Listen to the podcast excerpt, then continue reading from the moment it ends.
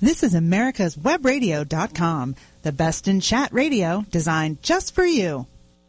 Welcome to the Immigration Hour on America's Web Radio. David, it's good to be here today. I've, I've missed you the last few weeks. Well, I was here. We were waiting on you. And Well, you know, I, not- I, I had taken a short break uh, to go to Hawaii for uh, about 10 days and Mm-hmm. coincided with a couple of broadcasts, so I do do apologize to the listeners for not getting new material up, but I do appreciate them downloading the old podcasts and listening to them.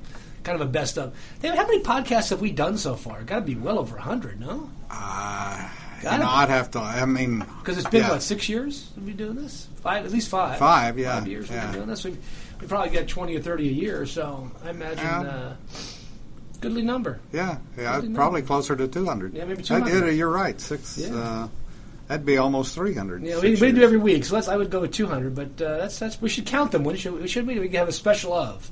Special 200 anniversary broadcast of, of the, the Well, you immigration know, hour on the- America's Web Radio. The only problem is that uh, immigration has, as you have taught me, changes, and, and obviously it changed with this administration Oh, and, yeah. and different things. So, um, you know, it it can become old news very quickly, as as we saw over this Yeah. weekend. Yeah, just a really, really, very quick. I'll just give you a quick garden update, uh, David. Uh, there is no garden update. My, that's uh, and I don't think there's going to be one this weekend, from what I understand. I, am going to try. I'm going to try to plant my tomato plants, uh, my seeds, and get them started this weekend. Though.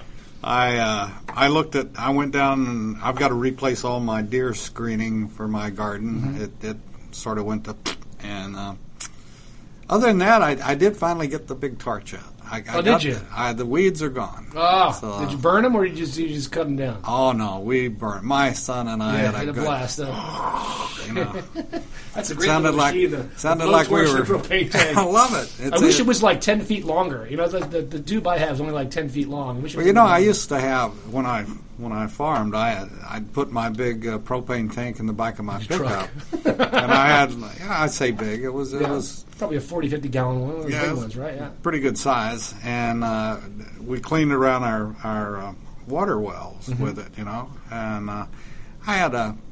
Gosh, I probably had a 20, 30 foot Hose, yeah, those would be a lot more better. Yeah, Not enough pressure in a, in a little propane, couple gallon propane tank to really run one of those big ones. But uh, I love it. It sounds like a, you know every time you do it, it sounds like a hot air balloon taking it off. certainly does. And it's fire. And what guy doesn't like fire? That's- That, uh, so uh, late last night, uh, the uh, federal district court judge Hanen in the uh, Southern District of Texas, Brownsville Division, where I think he's actually the only judge, issued his 123 page decision, David.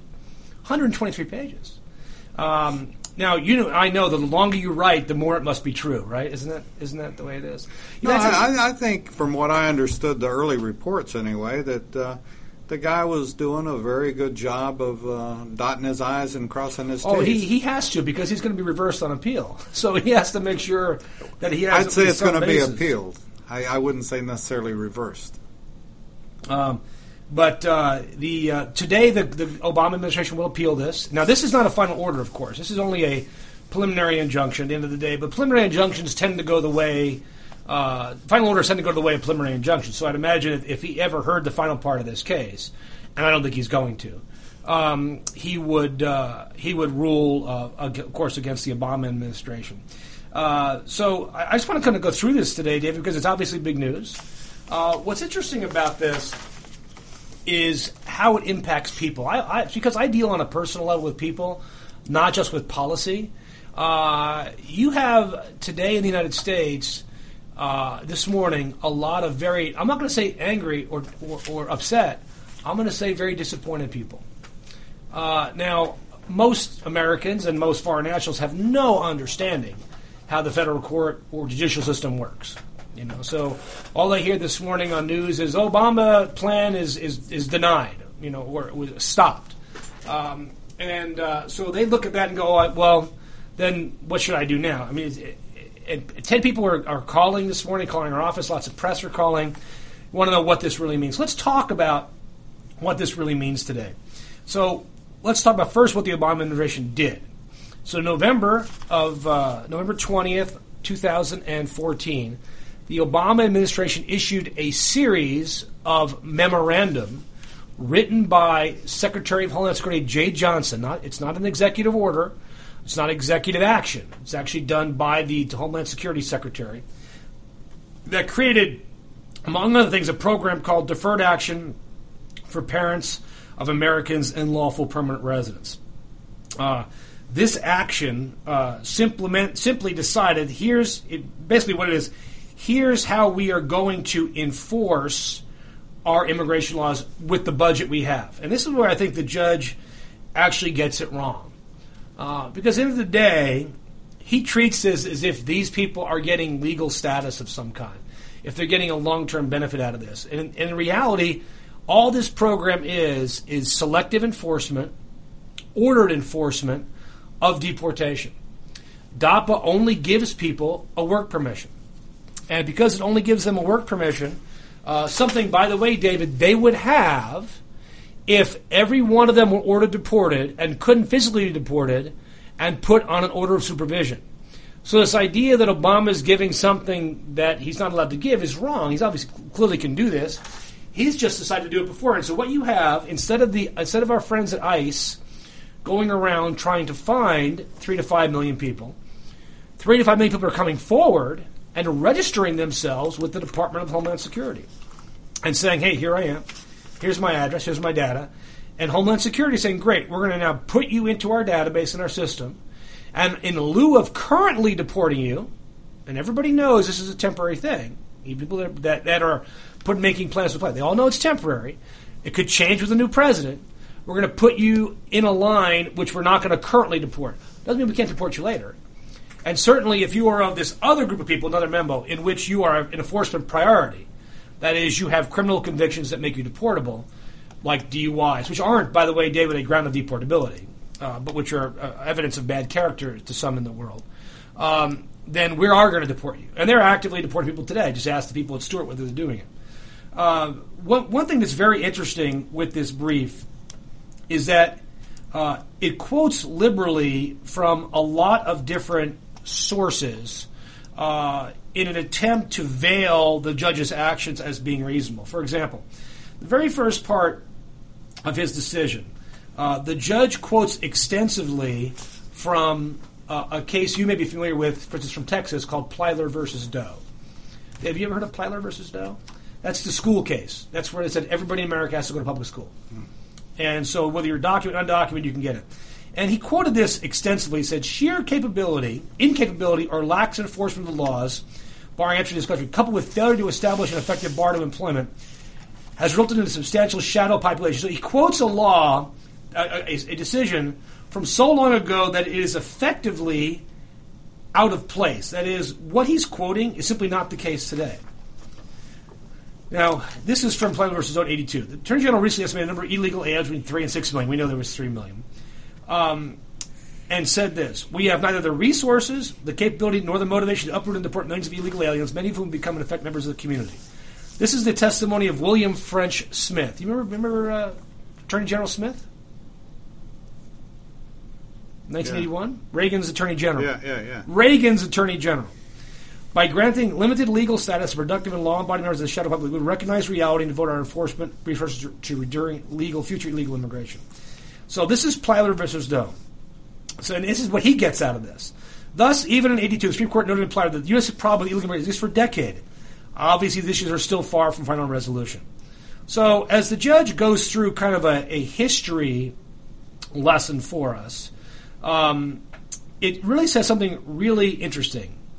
He makes a stunning um, conclusion stating this influx of undocumented immigrants, which was allowed to happen under both Republican and Democratic administrations, um, uh, to say the influx of undocumented immigrants is causing the states to experience severe law enforcement problems.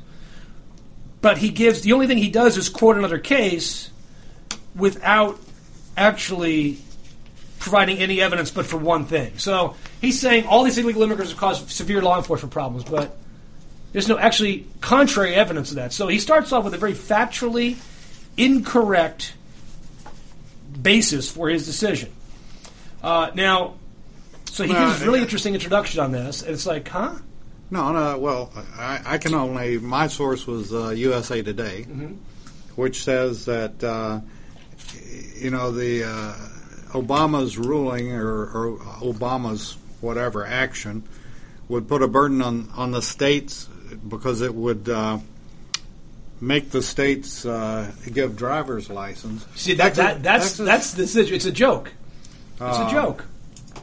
Because here's judge the argument. because the federal action would make thousands of newly legalized immigrants eligible for Ooh, Texas driver's, license. Right. Uh, the state charges twenty four dollars per license, Yeah. but the cost it, but they cost nearly two hundred dollars for the state to process. Okay. In part because of federal mandates under the Real ID, Act one of your favorite things. two thousand and five. So, uh, you know, th- that's what they're saying. He Well, what's on. what's saying is because in order for the judge to rule on the case, he had to find that there was actual damage to the states. So that's the first part of his case, which we'll get to. Actual, so he found that the states would have to charge that, that, that they're going to suffer because they have to give driver's license. So, David, what's the solution to that? charge Charge two hundred dollars. or 20, So- two hundred and twenty four dollars. Yeah. So what's what's the damage? I mean, this is why it's going to be overturned because that's not damage to the state. Pass a law and say you're not going to give driver's licenses to people. That's what But uh, well, wait a second though. How could they discriminate against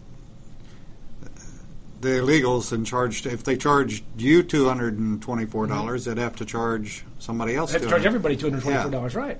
Which I I think there would be a But if that's the cost, your taxes. What, you- David? You're paying it one way or the other. Either your taxes are paying it, or you're paying it out of your pocket directly to the service. You're paying it anyway. I don't think Texans would uh, go for a for a two hundred dollar driver's license. Well, I mean, the reality is you already are. You already are In paying two hundred dollars for your driver's license, right? I mean, the state's, you, you know the state's not making any money in the business, so the only money they have is from taxes and, and fees, right? So you're already paying for it. So where's the damage? This is why the, the decision is flawed because the judge misses out on the economic logic ar- argument here. There is no damage. There is no damage. And you think it will be just immediately over? I think within a f before May, the Fifth Circuit will over will, will will say this that there is no basis for the temporary injunction because there is no standing. All right, this is what I think is going to happen. Um, now, issues before this court. Now, before and not before this court. Although this court is not faced with either a congressional act or executive order, the sentiment expressed by Chief Justice blah blah blah do the laws of the U.S., including the Constitution, give the Secretary of Homeland Security the power to take the action at issue in this case? Nevertheless, before the court addresses, begins to address this issue, it finds that the issue can best be framed by which is not involved in this case. This case does not involve the wisdom or lack thereof of Jeh Johnson's award of legal presence status. This is where it's just a, this is a legally incorrect decision by the judge. There's no status here. And lawful presence is not lawful status. Doesn't give you the chance to do anything. Um, so, one, it's wrong, legally incorrect, which we'll see there right away. Uh, to do this, also referred. Uh, in fact, he's got to go back here because the way he wrote this is the issues before the court do not require the court to consider um, the issue of. And Dave, we're going to take a break here in just a second. Uh, lawful presence through the deferred action for parents of Americans who are citizens or permanent residents. Um, it's not required that he decide that. All right, whether that's legal. The court will necessarily be forced to address many factors surrounding the decision, but not the actual two. With three minor exceptions, this case involved DACA, so DACA continues. Let's take a quick break here on Immigration Hour as we come back uh, here on America's Web Radio. Si usted tiene problemas con inmigración o asuntos que tiene que arreglar, llama a los abogados de Cook Immigration Partners. Somos en su lado. Tenemos más de 50 años de experiencia haciendo las leyes de inmigración y defendiendo a los inmigrantes. Llámenos hoy a las 404-816-8611, a las 404-816-8611 o al www.immigration.net. Hi, I'm Ray Bowman, hoping you'll join us each Friday at noon for our new show, Food and Farm, brought to you by FeedstuffsFoodLink.com, only on America's Web Radio. Cook Immigration Partners is your passport through the immigration maze. Whether it's help with e-verify in your business, or help in how to document a new employee under the new I-9 rules, or if you marry a foreign national, Cook Immigration Partners is your best choice for a legal advocate. Call us today at 866-286-6200. That's 866-286-6200 or visit us on the web at www.immigration.net. This is America's Webradio.com, the best in chat radio designed just for you. Welcome back to America's Web Radio on the Immigration Hour. And we, what David, we're talking today about Judge Hanen, who will never be a, a Court of Appeals judge. Maybe he thinks he's going to be in. Maybe he thinks a Republican will win an election and he'd get to be a Court of Appeals judge, which of course would be blocked by be filibustered by the Democrats. So he doesn't challenge DACA. Here's actually the flaw. So you're saying DACA, which forces states to give driver's licenses to people who wouldn't otherwise get them you're not deciding on because it wasn't part of the case. But their parents, who are just happen to be a little bit more of them, you are going to decide. You see the inconsistency here, David? It's a massive inconsistency. So DACA is not included in this, the original DACA. Third, the other thing he's not deciding. Several of the briefs have expressed a general public perception that the president had issued an executive order implementing a blank amnesty program, and that, and that this amnesty program is in this suit. Although what constitutes an amnesty program is obviously a matter of opinion, these opinions do not impact the court. Amnesty or not? And there is no amnesty here. This is what's hilarious to me, David. Amnesty. We've talked about this in many shows before. What is amnesty? What, what is it? I mean, isn't amnesty total forgiveness in exchange for coming into compliance with the law, right? That's amnesty. Total forgiveness. Is that happening here? They're not getting any status. Can't get green cards. They can't change their status. They literally can work and not be deported while Obama's president. Nothing else. Nothing else. That's not. I don't. I mean, obviously there are people out there who believe that that's amnesty. Can uh, they, uh, in your opinion, I know what your opinion is, but it, it's also been brought forth that you get a driver's license, you get a social security card, and you can get voter registration. That's not true in Georgia. In fact, I talked to Secretary Kemp, and Secretary of State Kemp about that. He said that is a lie and simply not true. There is nobody in Georgia who can vote illegally who isn't a citizen. It's not possible. Is, that's Georgia's. What about and, and uh, virtually every state is the same. You can't. Why? Because every voter, I, everybody who registers to vote, everybody who votes, goes through the SAVE system. That's a system run by the federal government who says who's a citizen and who's not a citizen, cross-checking Social Security and immigration records. It is simply a lie. The biggest liar out there is Chris Kobach, the Secretary of State who wrote all this crap, right? Secretary of State of Kansas. You know he got in trouble recently? How many cases has he put forward in Kansas for people who illegally voted well, since he's been Secretary of State? Do you know? How many? Zero. Zero. Because there aren't any. There aren't any, David. It doesn't happen anymore. Secretary, I would love that Secretary of State Kemp on this show today to tell you that's a lie. It does not happen, and it cannot happen. Why it's a canard. It, it's why, like a uh, unicorn uh, and a rainbow. It doesn't exist. Why uh, rainbows exist? I can't. Not with uh, unicorns on them. Well, that that may be true. Uh, then why is it brought up as an issue? Because it's a great canard. David, it's the bootstrap argument. Well, if this is true, that must be true.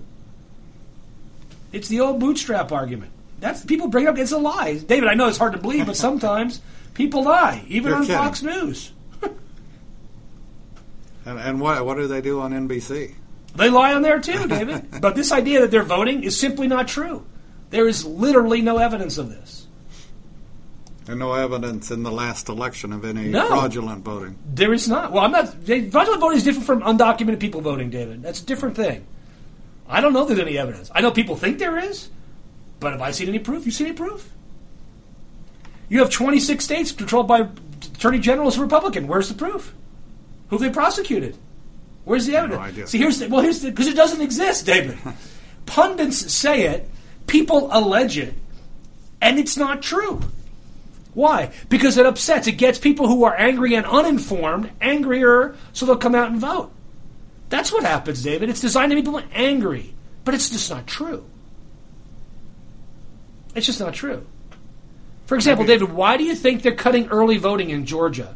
from 12 days to four days. Why? Why cut early voting? Because of fraud? No. Why are they cutting early voting? What's the only reason they're cutting early voting? I have no idea. Who votes early, David? I do. Who else votes early in big numbers? Minority. Minorities. So if you're a Republican and they're not going to vote for you, what's the way for you to win more elections? Have less days voting. Bam. There you go. There you go. I So mean, there- I mean, what- anybody, there's no logic to that other than that. what is the uh, percentage? I I didn't know that. The numbers I saw a couple days ago was uh, there's a vaster, much huger percentage of minorities who vote early than white people who vote early. But I didn't. I vote early, but the numbers are just huge for for, for African Americans, Latinos, and Asians. Why? Because they work on Tuesdays. People go on the weekends to vote, Sundays to vote. It's a huge deal when you only have one day off. That's why. Uh, it's, it's it's really quite simple. Uh, So maybe uh, what would be the chances of having uh, Secretary of State Kemp on? I'll call him and see if he wants to come on. I think it'd be great. You know, or we could have him on the phone even. I, I'm sure he'd do that. I'm sure he'd do that. that well, maybe we'll give, I'll call in the Secretary's press guy and see if we can talk. All right. He's a really good guy, and he's very adamant about this. It's just not happening. Just not happening in Georgia. Um, so the court is analyzing the following principles: one, whether the states have standing to bring this case, which means they have to show damage. Two, whether the DHS has the necessary discretion to institute the DAPA program. And three, whether the DAPA program is constitutional, comports with existing laws, and was legally adopted. A negative answer to the first question will negate the need for the latter two. The factual statements made hereafter should be considered as findings of fact, regardless of any heading or lack thereof. Similarly, legal conclusions, except where the court discusses the various competing legal theories, should be taken as conclusions of law rather than any label or lack thereof. Further develop the standing, this is blah blah blah. So history of litigation. So they go into more history of litigation. What's going what's what's going on? Blah blah blah. Um, who's doing what? And uh, there have been. This is what I love here. There have been several attempts made by individuals, at least one attempt to be in support of plaintiffs and one defendants to intervene in this lawsuits. Was, I don't know if we told you about this. There was this guy from Florida who owned, um, I don't know, like an alpaca farm or something, who filed a motion to intervene on behalf of his employees who could now get legal work documents. really quite entertaining when you think about it. Um, and uh, uh, more power to him. More power to him. Uh, so as as the judge went through, the first thing he looks at is a factual background, and uh, what he says here is. Uh, for years now, the powers that be in Washington, so he, I guess he's considered a poet, namely the executive branch and Congress, have debated if and how to change the laws governing both legal and illegal immigration. This debate necessarily included a wide ranging number of issues, including, but not limited to, border security, law enforcement, budgetary concerns, employment, social welfare, education, positive and negative social immigration, and humanitarian concern. The national debate has considered potential solutions to the myriad of blah, blah, blah. To date, however, neither the pros- pro- president nor any member of Congress has proposed a solution. That, David, is not true. It's not true. I mean, clearly solutions have been proposed; they just have not been adopted. You know, that, that's an entirely uh, different thing, wouldn't you say? Now the judge said that. The judge said that. Okay, th- then he's trying to legislative sort. Sure, he is. Sure, he is. This this judge judge is. You talk about judicial activism. This is the height, the pinnacle of judicial activism. Now, not unusual in immigration cases, I will tell you, but certainly the height of. judici- And this is why I think it's important for people to actually read these decisions, because when you read these decisions, is when you find out what it is the judges really what what, what their background are. Um, is it capable of resolving issues? Well, yeah, actually, there have been things that have passed that could pass that passed the Senate, but there are people who don't want it to pass, David, and they control the power. So he goes he goes to history of DACA, um, and uh, talks about DACA a little bit, what DACA is, and uh, part of DACA's um, uh, uh, uh, what it does, how it helps people, etc. Um, the states contend, and what they say this as part of the DACA review program 723 DACA applications accepted, 5% denied. Okay, this is funny. They, people make it even, only 5% have been denied. Well, would you apply for a benefit you weren't entitled to that cost you $500? When you had no money, would you do it? No. No. So it, it, to talk about the denials and, grant rates is a joke because people self-select who are applying. They're not going to apply unless they qualify. And still, even then, 38,000 have been denied. Not because there's massive amounts of fraud, because I will tell you that the DHS takes a long time in adjudicating these cases because the folks just don't qualify. Okay. Now, top four reasons for denying. Your wrong form, bad signature, failed to complete the form below the age of 15 and not eligible to apply. Despite a request by the court, the government's counsel did not provide the number, if any, of the requests that were denied, even though the applicant met the DACA criteria set out. See, the court made a big deal about this. He says it's not really a discretionary program if you don't exercise your discretion. So, because what they said is a case by case basis, we'll consider it, but we'll approve you if you meet these criteria. So the court really takes a is red herring this idea that it's discretionary, because it is discretionary whether they grant it to you, in the context of you having, for example, a conviction that maybe you should or should not be granted. And I'll give you an example: a DUI that has been expunged by the state. So the state no longer considers it a crime. But under technically under immigration law, it could still be a crime. Except DUIs aren't a basis to be deported. And I have had cases where they have said, denied. You got to expunge, but you're going to be denied. I have also seen them grant such cases. So there is an element of discretion here. Uh, but in oral argument, they couldn't present a case. But it's not relevant because the discretion is the, the program itself. If you meet these base criteria, we're probably going to approve you. And why not? If, that's the discretion because you meet the base criteria. The discretion is if you don't meet the criteria, we're not going to approve you. So you set up. So his thing is, well, you set up a program in which you're not exercising discretion. The discretion is the setting up of the program. And so he took something that was untrue and then used it as a basis for standing in his case. Say it's not really a discretionary case. Um, and here's this: the state's contend and supply evidence that the DHS employees who process applications are required to issue deferred action. Any applicant meets the criteria and not allowed to use any real discretion. Any re- real, whatever real discretion is. Okay, uh, when it comes to awarding deferred action. Okay, uh, but the deferred action is discretion is the actual program. Now, similarly, it says the president and the National Citizenship and Immigrant Services Council, a union, declared that DHS has been taking multiple steps to ensure the DACA applications are simply rubber stamped if they meet the criteria. Now, Palinakis, uh, Palinkas is the head of this group, and they're really, an, it's pretty funny. It's a group of anti-immigration people who work for the Immigration Service. It'd be like if the IRS employed a bunch of tax protesters. Does the IRS employ any tax protesters? I don't think so. I don't think so either. And you know, David, there actually is no union. There's no union because when DH because when this when the Congress set up DHS, it barred unions from DHS. Did you know that? So they have a council who represent them, but it's not a union. Let's take a break here on the Immigration Hour on America's Web Radio. Si usted ha casado con un ciudadano, o tiene problemas con inmigración, o tiene una oferta de trabajo, llama a los abogados de Cook Immigration Partners. Somos en su lado. Con más de 100 años de experiencia en la ley de inmigración, conocemos la ley y sabemos cómo ayudarle. Llámanos hoy a las 404-816-8611, a las 404-816-8611, o visítenos al www.immigration.net. With all the back and forth in today's politics, it seems as though the Constitution gets lost in the mix. If you want to brush up on your Constitution, then join Michael Conley every Wednesday from 4 to 5 p.m. for the show Our Constitution on americaswebradio.com. Cook Immigration Partners is your passport through the immigration maze. Whether it's help with e-verify in your business, or help in how to document a new employee under the new I-9 rules, or if you marry a foreign national, Cook Immigration Partners is your best choice for a legal advocate. Call us today at 866-286-6200. That's 866-286-6200 or visit us on the web at www.immigration.net. Did you miss a show that you really wanted to hear?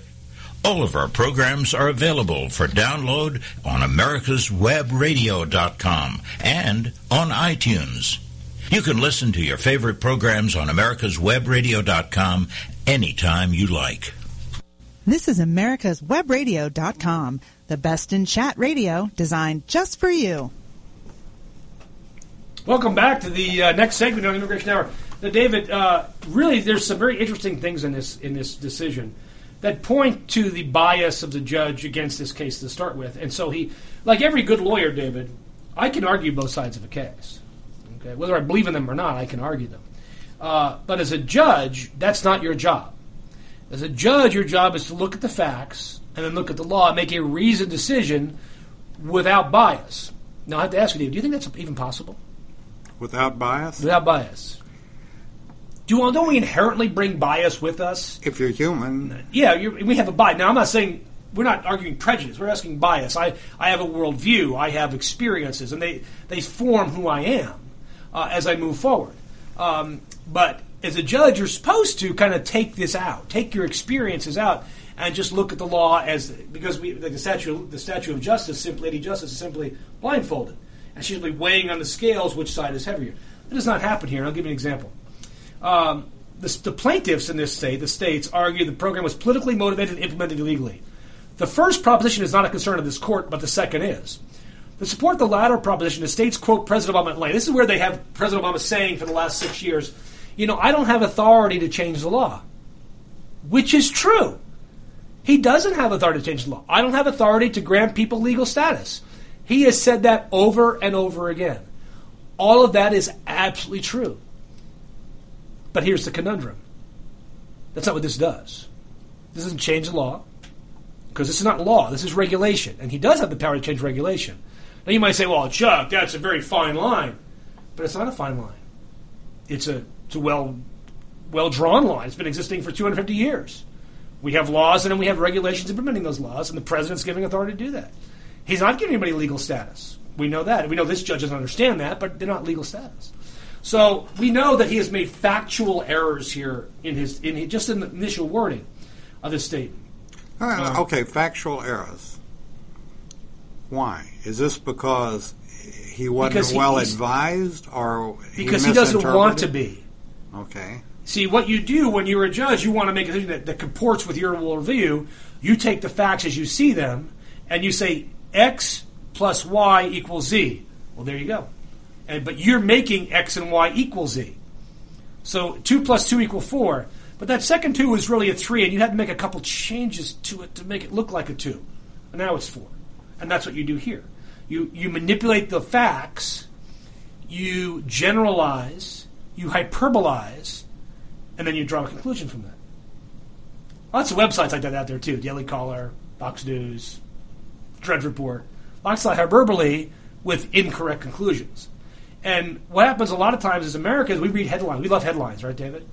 Big, bold headlines. And then we don't read the story. We don't read the story.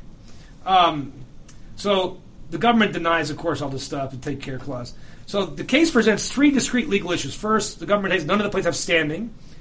Okay. Two, the government argues discretionary decisions are not subject to the APA. And finally, the government claims it's mere guidance to employees delineating eligibility and which they are not bound to honor. Okay, so the judge, what the judge did in this case, is found uh, that uh, the standing was because of the damage in having to issue driver's licenses. Driver's licenses. Um, and it costs the state money to issue driver's licenses, and therefore uh, they uh, they have they, they're damaged because it costs them four hundred dollars, two hundred dollars instead of 45. This is a joke. As the government said in rebuttal in, the, in their oral argument, don't issue driver's licenses. Okay, then don't issue them. Our state's considering that right now. No, I think that's I think that's probably unconstitutional as well, but and a bad public policy, charge people for them. And he, if undocumented immigrants, David, are they paying taxes? If they buy something, they Absolutely are. do. Uh, do does every American who gets a driver's license pay taxes? Does every American? Does every American who gets a driver's license pay taxes? I would assume. David? If they bought something, they did. Okay, so sales tax. What about income taxes? They pay every American who gets driver's license pay income taxes? No. They but should. we still give but we still give them driver's licenses, right? So what's the difference? People, well, they don't pay taxes. Well, you know, you know, they pay sales taxes. and Many of them do pay, do pay income taxes, um, but probably at a higher rate than Americans pay income taxes. Probably. Uh, so you've got a really interesting issue here. Yes, the state is damaged by issuing driver's licenses to people who wouldn't normally get them under their state law, but at the same time, they one could charge for them, and two, people are paying for them, not damaged because now now it's the individuals who are damaged because they're paying taxes to get the license they can't get. So isn't the reverse argument also true, David? you can't legally deny me a license because I paid taxes for that. Wouldn't that make a great equal protection argument? See, the things the judge misses here is really, and this is why I think it's going to be overturned. Okay. Um, now, the, the standing issue, as this judge uh, uh, found it, um, the uh, uh the court, as it went forward in ruling on, on the challenge, uh, that the the states bore the burden, which is true, of demonstrating that they had requisite standing. Uh, but it's interesting. It's not necessary for all plaintiffs to demonstrate standing. One party was standing sufficient. Uh, so they had, so he, he fo- instead of focusing on all 26 states, he just focused on Texas because th- it was it was where he was right. So Texas argues we create a new class of individuals eligible for license. Texas document population 1.6, so 500,000 people in Texas will get driver's license. They pay $24 for a license. It will cost the state $198 to process each license. So not 200, 198 for a net loss of $174. Um, and uh, that would that net loss would be several million dollars to the state. I mean that, that's that's their position. Uh, now, the state, he, here's what he quotes: the defendants concede a direct and genuine injury to a state's own proprietary may give rise to standing. Okay, so that he what he's what he's arguing is this one little clip from the from Obama's brief said you agree that they have standing. Uh, I think at the end of the day, the next court that looks at this will clearly rule uh, that uh, there is, in fact, no standing here uh, for the state's driver's licenses as part of this. Because therefore, if Texas or any other non-circuit sought to avoid an equal protection challenge, it's interesting because the Ninth Circuit has said there is no standing on this. So even though this this law freezes the case nationwide, it may not freeze it in the Ninth Circuit. Um, the plaintiff states of all Ninth Circuit do not even have the option of trying to protect themselves. This is hilarious. Um, so this is, uh, you know, I, I, and, I, and I could go on and read lots of stuff here in this in this case uh, about uh, the idea of standing. But at the end of the day, David, I think this, this gets to the primary issue in the case. Who is damaged by this? Who? First of all, we're talking. Let's say there really are three million people that would apply for this. That's less than one percent of the U.S. population, right? So we're having a massive political social fight about 1% of the U.S. population. Is that good for America? Who's hurt by 1% of the population having a driver's license? Who's hurt by that? 1%. Nobody. Who benefits from it? Maybe is a better question.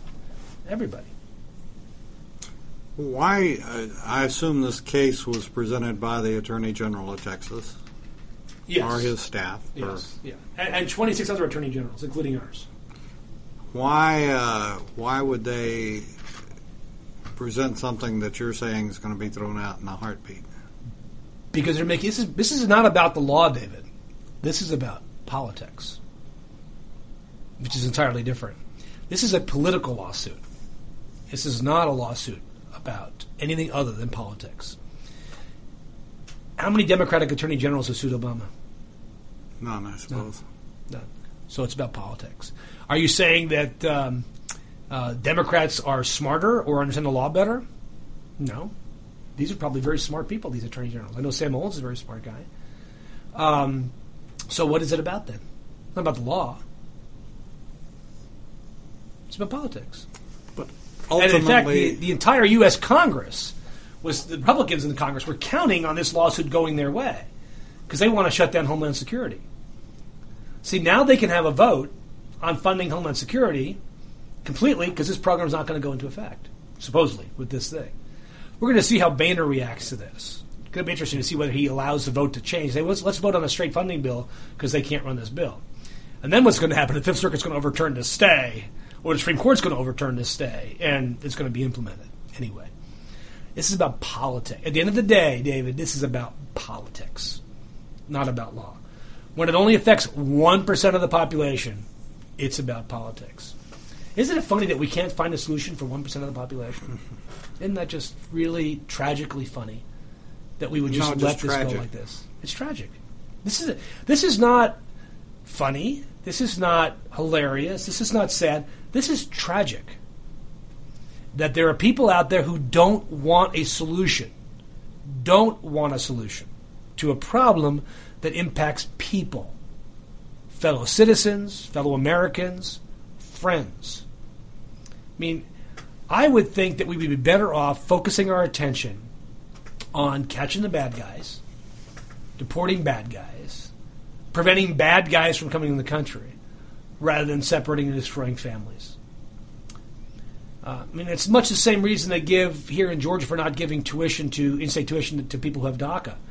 Well, they came illegally. It's babies mostly, uh, but they went to our high schools. Their best friends are Americans, and now we're saying we're going to deprive you of a right to live legally and get an education in the United States because of what your parents did. What kind of public policy is that? That's just stupid. It's bad public policy. These kids are clearly not going anywhere. At the end of the day, even Republicans are going to give them a green card at the end of the day. So who are we really hurting here? Ourselves. We're hurting our community. We're hurting our society. We're depriving ourselves of great talent. Um, it's really tragic that that ultimately these kind of decisions play so well for such a small minority of very active voters uh, that it controls the the opinions of politicians, men and women who should know better uh, and should lead rather than simply follow. Uh, and you know, people like my congressman Tom Price, who do a terrible job of leading, but do a much better job of following public opinion. David, I would give my left arm to have a real leader pop up into the national scene. Say, this is what we're going to do, and here's why we're going to do it. This is good for America. If you got a problem with it, I'll debate you anywhere, anytime about this. And get rid of the rhetoric. I think you win over hearts and minds rapidly. But, David, unfortunately, I don't see that leader anywhere. You see them anywhere? No. Either party? No, I don't see them in either all. party. I don't see them out there. Uh, and uh, We, know, we've become a me society. we become like lemmings, easily let off the cliff, uh, and that's a tragedy for America. I mean, this is a, this case is a symptom of a bigger problem. The bigger problem is our inability to lead internationally. And you can blame Obama all you want. Bush was no better, and Clinton was no better about this. We haven't had a real leader in the White House in quite some time. Somebody who could explain his position and live by it. Um, and I mean, I just don't see that changing in the next next two years, either. Um, but you know, as as I read this 123 page decision this morning, David, and, and I did read the 123 page decision. Um, uh, one of the very interesting things is this. I'll give you a little quote. It's from page 53 of the brief. The states focus on the individuals that would have been deported without legal granted status by DAPA, alleging their continued presence will increase state costs. Okay. The states argue that DHS has decided it will not enforce removal statutes with regard to at least 4.3 million people, plus hypothetically millions of others that apply but are not given legal presence. They conclude in the absence of the DAPA program the DHS, in its normal course of proceedings, would have removed at least some of these individuals. Thus, DAPA will allow some individuals who would otherwise have been deported to remain in the United States. Here's what the judge said The government has made no cogent response to this argument, other than this very simple cogent response. We have been provided funds by the United States Congress that allow us to deport 400,000 people a year. We choose to focus that effort on people who have committed crimes, people who shouldn't be here in the first place, people who are a danger to our community and to our way of life. We have not been given funds to deport 4.3 million people, and literally we can't. Now, I would have said, yes, one or two or they may have been deported. But here's what's really interesting, David, and the judge doesn't really get into this in any, in any, in any real way. Well, we'll get into this and we'll take a break. We're going to take our final break here on Immigration Hour and come back on America's Web Radio. Soy Charles Cook, el jefe del grupo de abogados Cook Immigration Partners. Estoy en su lado. Con más de 20 años de experiencia con la ley de inmigración, conozco cómo ayudarle. Sé la ley. Y sé que alguna gente podemos ayudar. Llámanos hoy a las 404-816-8611. A las 404-816-8611. O visítenos en el internet www.immigration.net. Don't be hoodwinked by the left who wants you to believe the fairy tale that we can power America on butterflies, rainbows, and pixie dust. I'm Marita Noon. Get the truth about energy on my show, America's Voice for Energy, only on America's Web Radio. Cook Immigration Partners is your passport through the immigration maze. Whether it's help with e-verify in your business, or help in how to document a new employee under the new I-9 rules, or if you marry a foreign national, Cook Immigration Partners is your best choice for a legal advocate. Call us today at 866-286-6200. That's 866-286-6200 or visit us on the web at www.immigration.net. You're listening to America's Webradio.com, the pioneer and leader in chat radio. Thank you for listening.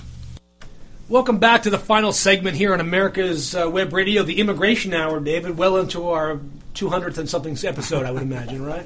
If you to count those for me, let me see how many we have. Um, but uh, I'll send you a list and you can count them. I count. You send me a list and I'll count them. I know they're all up on the web somewhere, right? They're all up on iTunes or something. Up in the cloud somewhere. Up in the cloud somewhere. Um, now, interesting. The states are correct that there are a number of individuals that fall in each category. Uh, immigration experts estimate 178,000 illegal aliens self-deport every year. 178,000 self-deport every year. 178,000. So if we waited for everybody to self-deport, how long would that take? that would be ever. Uh, though the DHS would likely count the number of individuals deported and estimate the number that self-deported over the last five years that would otherwise qualify for adoption, evidence is not in the record. It is reasonable to conclude, however, that none of these individuals would have self-deported or moved to the country. The absence of these individuals would likely reduce the state's costs with associated with legal immigration. If there are actual state costs, now here's what's interesting. The government has not directly addressed the suppositions inherent in this argument. So he makes a position that illegal immigration costs states money. That's not what the facts suggest. In fact, Texas's own government, about a decade ago, said that illegal immigration was a $2 billion net benefit to the state, not a cost. He ignored it. Again, facts have a way of coming around when they bite you in the butt and you're not ignoring them. Specifically, this government suggests that, two amici suggests that any potential reduction in state costs that could have been anticipated in the absence of DAPA will be offset by the productivity of DAPA recipients. This court, however, with no record before it, has no empirical way to evaluate the accuracy. Yet you assume that the states are correct, that it costs money.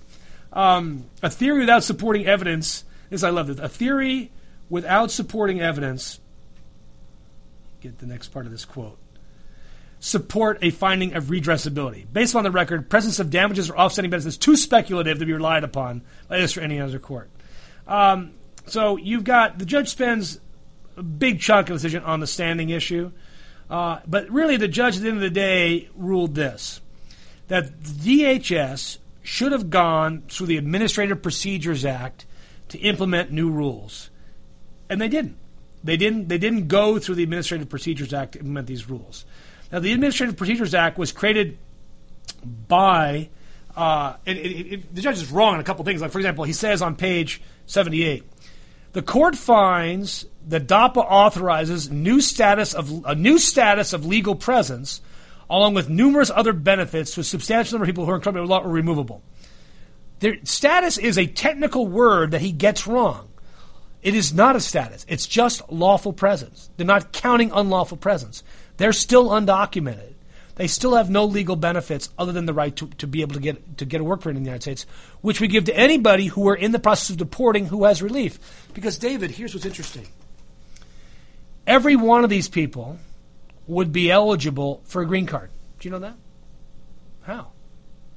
They all have kids who are U.S. citizens. You have a U.S. citizen, you get a green card, right? That's that's been the rule since 1952. So at some point in time, they're all going to get green cards. We know that. It's a fact. Just a fact.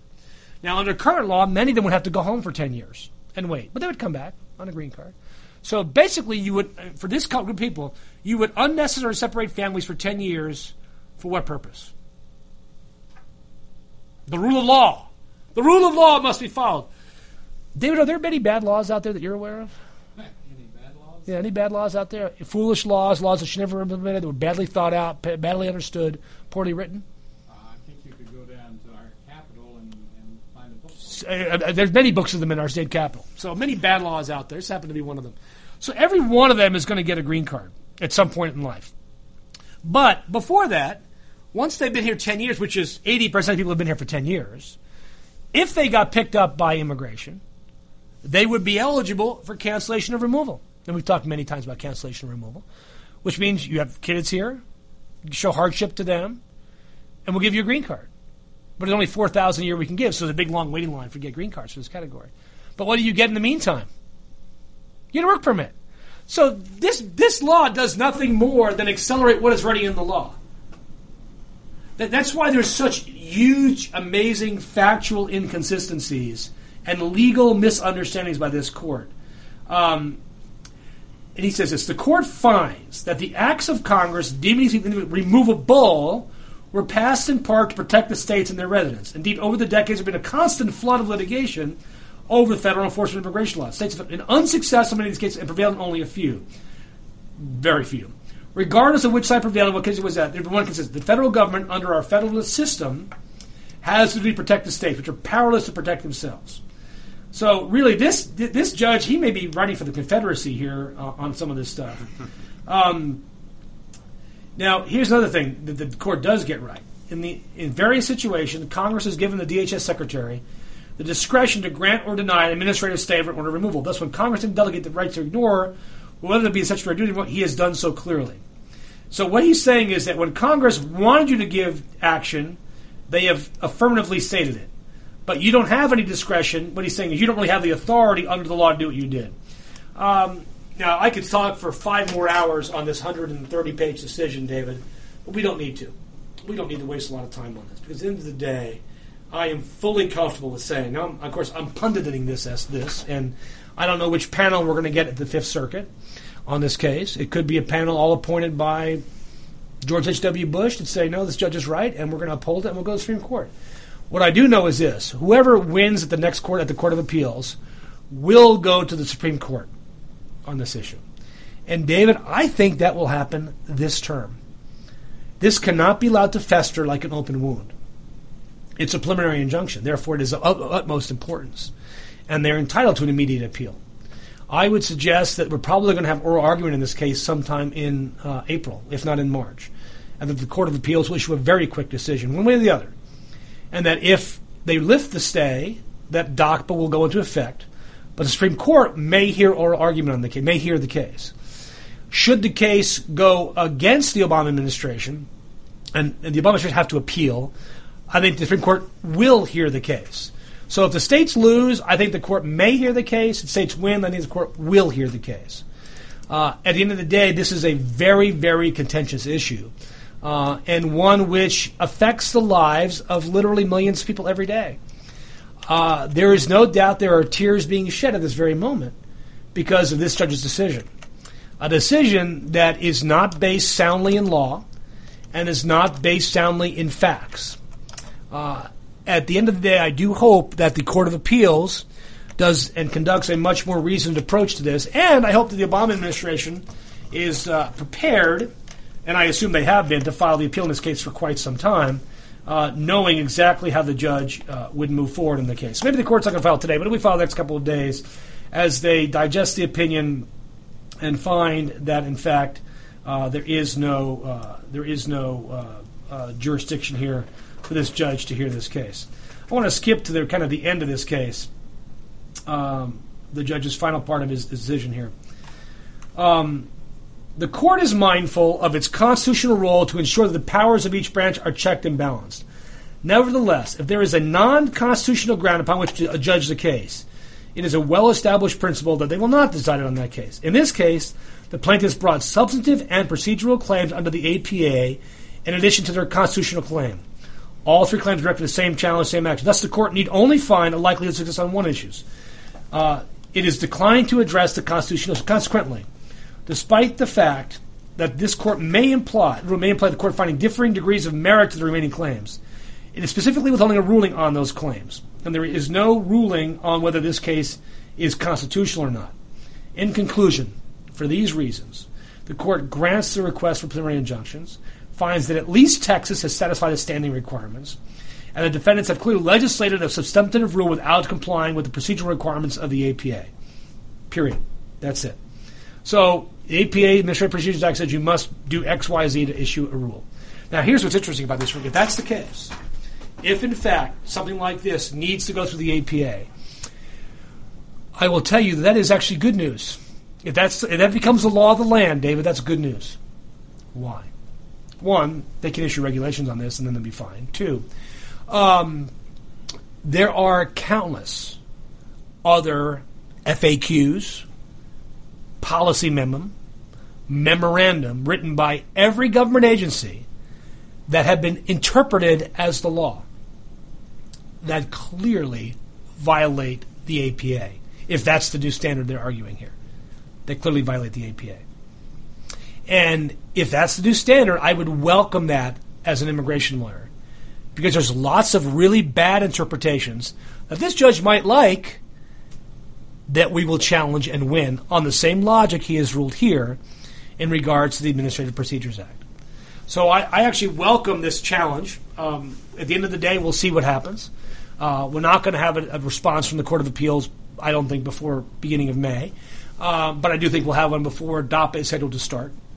Uh, I think the Obama administration will keep making plans to implement DAPA at the end of the day, that they're going to do that.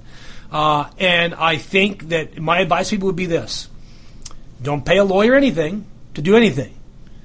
You want to talk to a lawyer about your case? It's a good idea. You know, David, we've we've met with thousands of people, probably a thousand people so far since the president announced this, and many are eligible for DAPA, but many had other forms of relief they were eligible for. So we've been able to solve people's problems only because they were they were given the impetus to come forward because of DAPA that have other forms of relief that they can get a benefit from. So uh, I would tell them to keep doing that, keep talking to good lawyers about their cases, but at the same time, don't pay anybody, don't, don't pay a notario, don't pay a lawyer to do a DAPA case because there's nothing to do at this time. Just be very careful and be calm and relax and let the professionals take care of this. Because at the end of the day, David, I think I keep using that term because it's really important to me. Because I look at I look at what the result will be when I'm dead and gone. That result will be that justice will prevail, that right will prevail, and that goodness will succeed. Let's take a break here. We're done for this week on the Immigration Hour American Radio. Tune in next week for our next segment, and we're more talk about immigration law. Till You're listening to America's Webradio.com, the pioneer and leader in chat radio. Thank you for listening.